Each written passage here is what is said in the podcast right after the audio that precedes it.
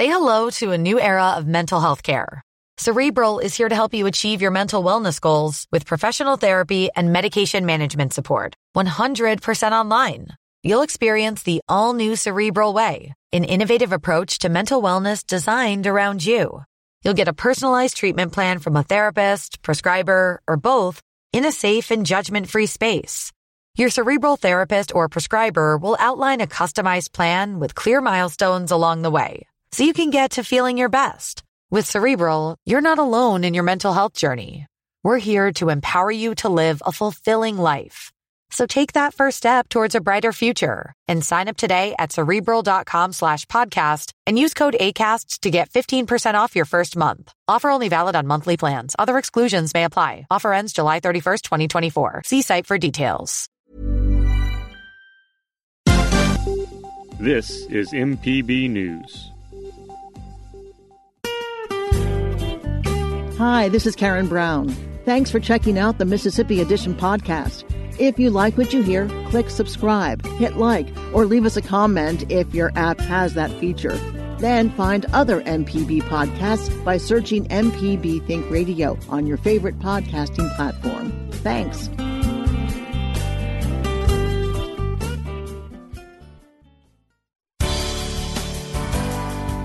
Good morning. It's 8:30 on Tuesday, June 9th. I'm Karen Brown and this is Mississippi Edition on MPB Think Radio. On today's show, the governor responds to protests and the, their cause for change. And state officials caution residents not to drop their guard in the fight against the coronavirus. Then, a Mississippian living abroad shares her pandemic experience from South Korea. Plus, a new nonprofit is launching to further assist small businesses in the state. This is Mississippi Edition on MPB Think Radio. The death of George Floyd at the knee of a Minneapolis police officer is raising cries for police reform and an end to systemic racism in America. In Mississippi, thousands descended upon the capital city and passed the governor's mansion over the weekend with hopes their voices would be heard. Unique to Mississippians fighting for change, the state flag, long a source of consternation as seen by some as a means to cling to the checkered legacy of Jim Crow, the flag is once again at the heart of Mississippi's drawn out and often hushed conversation about reconciliation and racial equality. With the calls for systemic change echoing throughout the state, Republican Governor Tate Reeves says his position on the flag has not. My position has not changed. I spent much of 2019 telling uh, the people of this state um, what I believed, and that is uh, there is going to come a time um, at some point, I'm sure, in which the people of Mississippi are going to want to change the flag. And uh, my position is that when they want to do that, uh, it should be the people who make that decision, not some backroom deal by a bunch of politicians in Jackson. And while I, I know that um, the last few weeks has certainly uh, increased conversations around that and many other topics, um, and justifiably so. Uh, I believe one of the problems we have in America right now is that people don't trust their politicians. One of the reasons they don't trust their politicians is because politicians tell people one thing during an election year and then they go out and do something else the very next year once they get elected. I'm not going to do that. During the question portion of his daily press briefing yesterday, Reeves was asked by reporters to go beyond process rhetoric. On multiple occasions, the governor sidestepped questions about his personal views of the flag and its representation of Mississippi and its people, instead invoking a 2001 ballot referendum. The people of Mississippi in 2001 went to the polls and made a decision to keep the current flag. That was a decision that the people of Mississippi made. Now, had they not done that, then perhaps we could be having a different conversation. But the reality is that is the vote that occurred in 2001. Every single Mississippian has the right to gather the signatures to put that back on the ballot.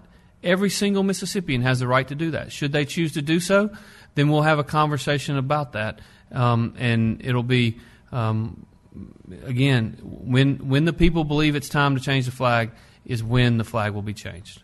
I was actually asking about your opinion. I'm not asking about the process. I'm just asking what your personal opinion is about that emblem and whether it represents the present day state of Mississippi properly. I was elected to be the governor of the state of Mississippi.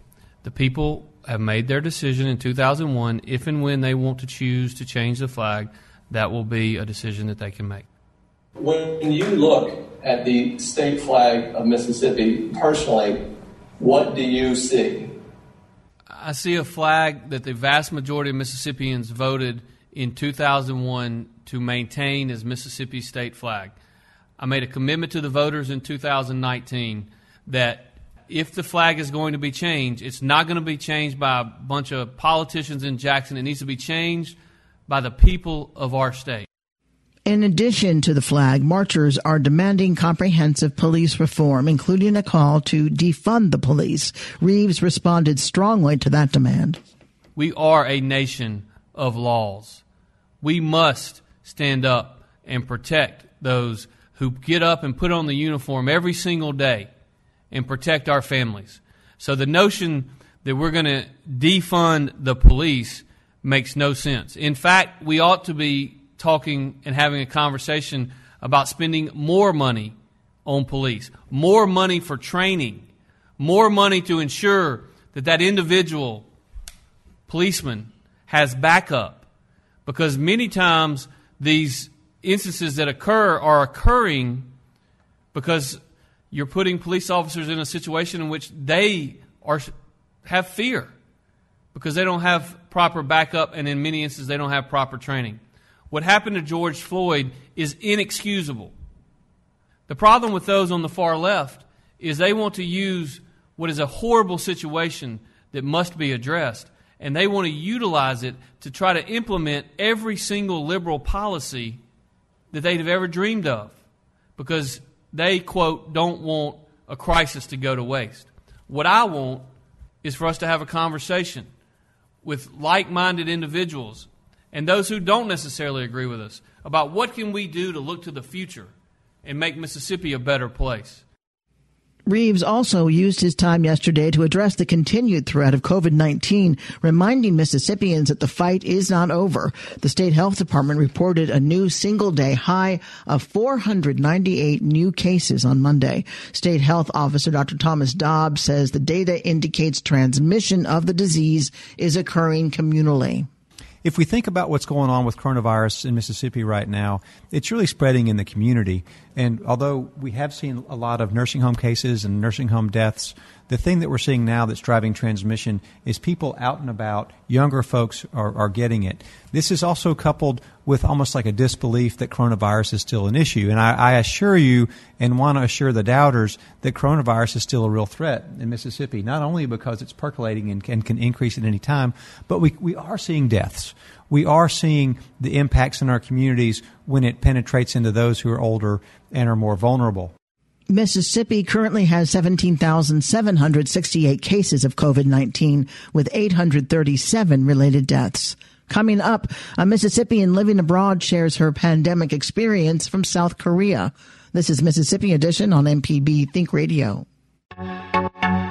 Hello, I'm Dr. Nancy Lottridge Anderson, president of New Perspectives, a fee only financial advising firm and co host of Money Talks.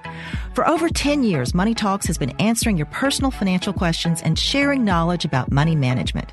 Money Talks can be heard Tuesdays at 9 a.m. on MPB Think Radio. Podcasts can be found on our website, money.mpbonline.org, or on your smart device's podcasting platform.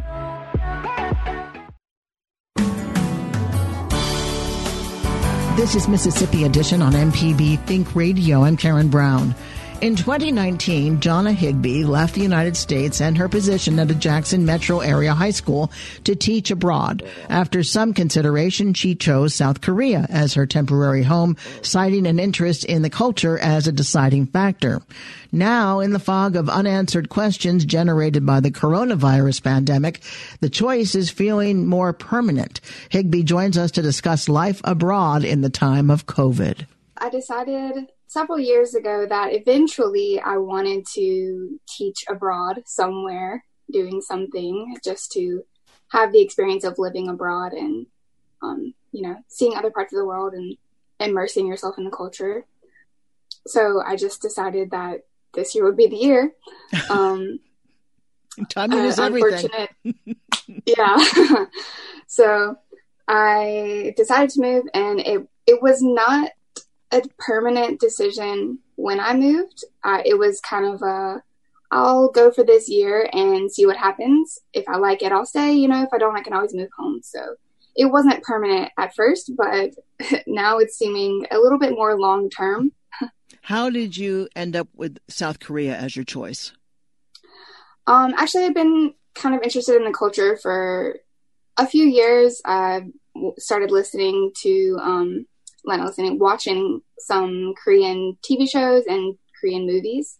So I kind of had some interest in the culture already. So when I started looking into countries that I wanted to teach in, it was definitely already at the top of the list, and it had some of the best um, cost versus benefit kind of things when I was, you know, weighing pros and cons. So we landed on Korea. Now, from what I understand, and this is rather coincidental, South Korea and the United States reported their first case on the same day. What has been the situation since that first case was reported? Can you take us through measures that were taken in South Korea? Sure. The biggest thing that happened here in South Korea was that there was immediate kind of blanket testing if you uh, could confirm that you were in contact with someone who was confirmed as a case, then you could immediately get tested for free. Um, and if you could not confirm that you were in direct contact with a case, then you could still get tested, but you have to pay like with your insurance or you know whatever um so that was really the biggest thing was like when cases started popping up here we were getting um emergency alerts on our phones like if you were in this area you should you know make sure that no one you were in contact with was has been infected and you can you know make sure you visit your medical center and get tested and all of that so i think the immediate sort of like everyone needs to be careful, everyone needs to be wearing masks. There was all over the news. They put posters up everywhere. They were making announcements, public announcements, you know, like in public transportation areas about always wear your mask, always wash your hands. If you have any symptoms, go to your medical center immediately and get tested. So I think that has really been the major difference that I've noticed from the US. What are your own here. personal circumstances? Have you been exposed to someone who tested positive? Have you been tested yourself? I have not been in direct contact with anyone um, that was confirmed, but I have been tested because I went to a province, not the city where there was an outbreak, but I went to the province. And so um, the schools where I work, they, uh, schools, especially because we work with children, they're overly cautious. So they said, I mean, you've been anywhere in that province, you should just go get a test just to be sure. So I was tested. In South Korea as a whole, what is the situation with number of cases? Has it declined? Have you gotten over the curve, so to speak? Oh yes, for sure. We started school back. Um, well, it's been uh, kind of staggered with you know how the size of the school and the size of the cities. So smaller places started back three weeks ago, I think, and I, um, if I'm correct, the big schools in bigger cities are starting back this weekend, next week ish. So that's only allowed because the number of daily new cases had to be less than 10 um, for a week straight, I think. And that's when they allowed us to start going back to school. What so is the school year it, in South Korea? School year is from um, March is the start of their school year, and then we have a summer break in August, and then we have until the end of December, and that's the end of their school year. What is your reaction to the coronavirus in the United States? Does it make you fearful to come back at any uh, given time or a short period of time? Yeah, I don't plan to come back anytime soon because I don't think the US is going to be able to conquer this virus for a long while. Um, so I definitely, unfortunately, will not be coming back to the US for a long time just because it, South Korea has put restrictions if you leave the country um, and come back, then you have to quarantine for two weeks. And obviously, that affects my job here. And um, we also, anyone who's here on a visa, on a working visa, you have to apply for reentry um, ahead of time. So it, it's not really like you can travel out of the country kind of just because you want a vacation right now. So it would you, have to be a good reason. You can continue your teaching. That job is is secure. Yes. Is there a reaction from South Koreans in regard to the United States and response and how the coronavirus is playing out? Um, to be honest, I haven't talked to too many Koreans about their opinions about what's happening there in the U.S., but I, the genuine consensus here is that the situation is not so good. Um, I really the the only conversation I've had about that would be um, my coworkers asking me like, "How's my hometown doing? Is my family okay?" And um, so I think they definitely are aware that the situation is much worse in the U.S. right now than it was uh, here. Some medical leaders in the United States say that the coronavirus here will come back in the fall and perhaps stronger than even this one over the winter and spring months was. Is there anything like that in South Korea? Anything projected for the future? Um, I do think there's been a lot of uh, people predicting a second wave here as well. Um, at the first weekend of May, uh, there was a kind of a long weekend holiday here, and it coincided with the government lifting some of the social distancing protocols um, to be just a little less strict. Uh, so obviously, a lot of people traveled on that weekend, and there was a small outbreak in Seoul. I, I can't say that that was our second wave, but I'm not sure about if if other experts are kind of counting that as our second wave or not. We've been speaking with Jonna Higbee, who is in South Korea, sort of hunkering down, although back to normal. Uh, and we wish you the very best. And I hope you get to come back to the United States sometime in the near future. and thank you, thank you so much for talking with us this morning. Yeah, no problem. Coming up, a new nonprofit is launching to further assist small businesses in the state. This is Mississippi Edition on MPB Think Radio. If you ever miss one of our locally produced shows or want to simply hear it again, you can find what you need at mpbonline.org or download our podcast app to your smartphone. MPB programming is on your schedule at mpbonline.org.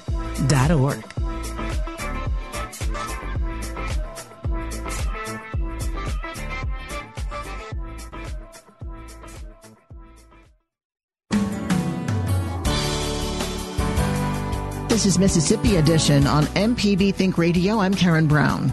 Lifelong Mississippians Marie and Brian Sanderson are kicking off efforts to provide immediate financial assistance to Mississippi based small businesses as they face the dire economic consequences of the COVID-19 crisis. The nonprofit Mississippi 30 Day Fund is designed to be quick, easy, and free of red tape as small business owners work to keep employees on board and operations running in the near term.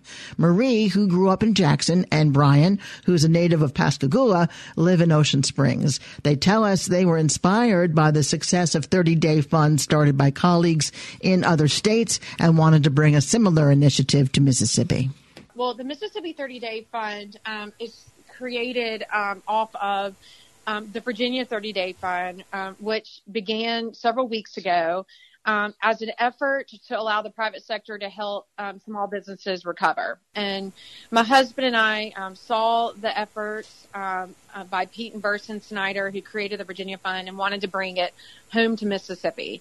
Um, and so, in short, it's a 501c3 where the donations that are made are tax deductible. Um, but we have a, a process set up to evaluate applications and give up to $3,000 in forgivable loans for businesses that have three to 30 employees. That's how we define um, a small business.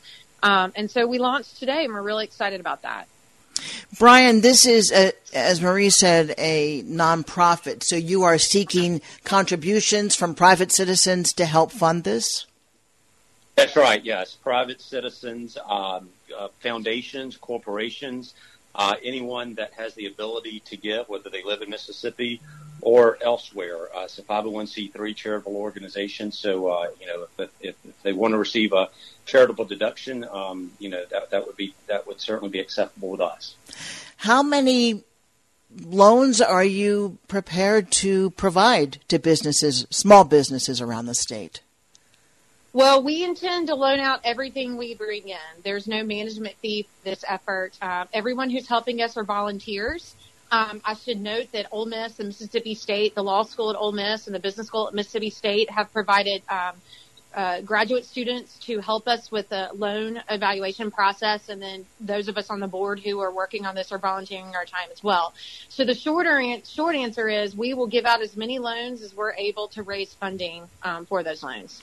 Brian, is is the three thousand dollar amount? Does that amount go to everyone, and does it have to be used in a particular way? Right. So it's up to three thousand uh, dollars. You know, depending on how much assistance uh, the the applicant is requesting, and we ask in the application uh, process, you know, what they intend to use those funds for. Uh, we we do not, uh, you know, have an audit process on the back end that they have to show us what they use the funds for. Um, you know, things like rent, keeping the lights on, uh, continuing to pay employees, uh, marketing, all of those would be uh, acceptable uh, uses for the funds and needs that they may express. Can businesses use the money if they're open now and they're back in business? Can they use the money for past debt, the rent that they owed when they were closed, or those expenses? Sure. I mean, we asked them, it's a pretty detailed process, Karen, um, where they must demonstrate their Mississippi business have been open for a year. We ask for their driver's license, their EIN. So for people who are listening who want to donate, it's a very accountable process. But then we allow them to do what government can't do is tell them a little bit, tell us a little bit about themselves. We ask them to submit a video about who they are and what they do and how these funds can help them. Um, and so there's a little bit of subjectivity that's involved, um, but but we are going to look to make sure that this business was impacted by COVID, um, was a strong business before COVID, um, and intends to be a strong business after um, they receive our funds to help them um, get through this period. How long will the application period be open? Um, we intend to be open about eight to ten weeks. Um, there are very worthy federal and state programs um, that are going to be available, um, and we see ourselves as a 30-day fund. 30 days stands for about a month, which is um, what we think our money, um, $3,000 maximum loan can help sustain a small business. Um, and so we're not trying to be save everybody, and we're certainly not going to um, be able to sustain a business long term. But for 30 days during this crisis period, um, this is a way for us to pay it forward and help those businesses that are trying to get their feet on the ground.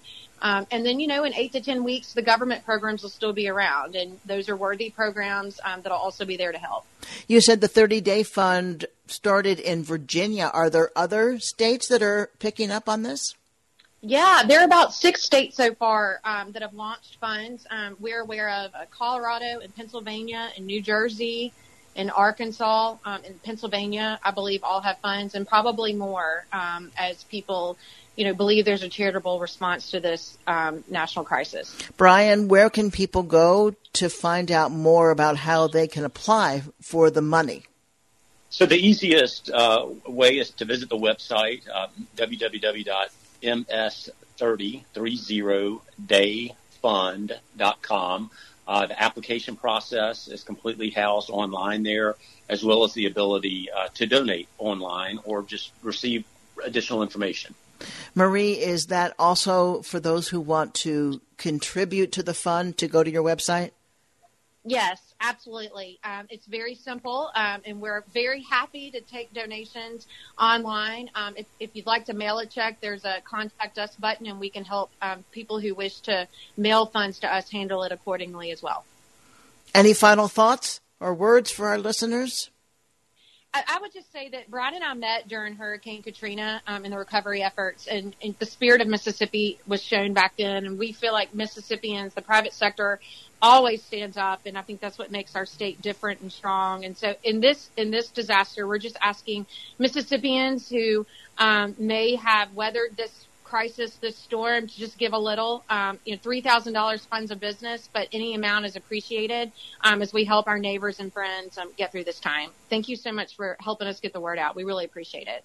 Marie and Brian Sanderson are kicking off Mississippi 30 Day Fund. Thank you both so much. Thank you, Karen. Thanks, Karen. This has been Mississippi Edition on MPB Think Radio. Thanks for listening to the Mississippi Edition podcast from MPB News and MPB Think Radio. Don't forget to subscribe if you haven't already, and if your app lets you, leave a comment or review. We really do appreciate it. Remember, you can always get in touch with MPB News on Facebook and Twitter, and fresh episodes of the podcast are posted every weekday morning. I'm Karen Brown. Thanks for listening. This is Mississippi Edition from MPB Think Radio.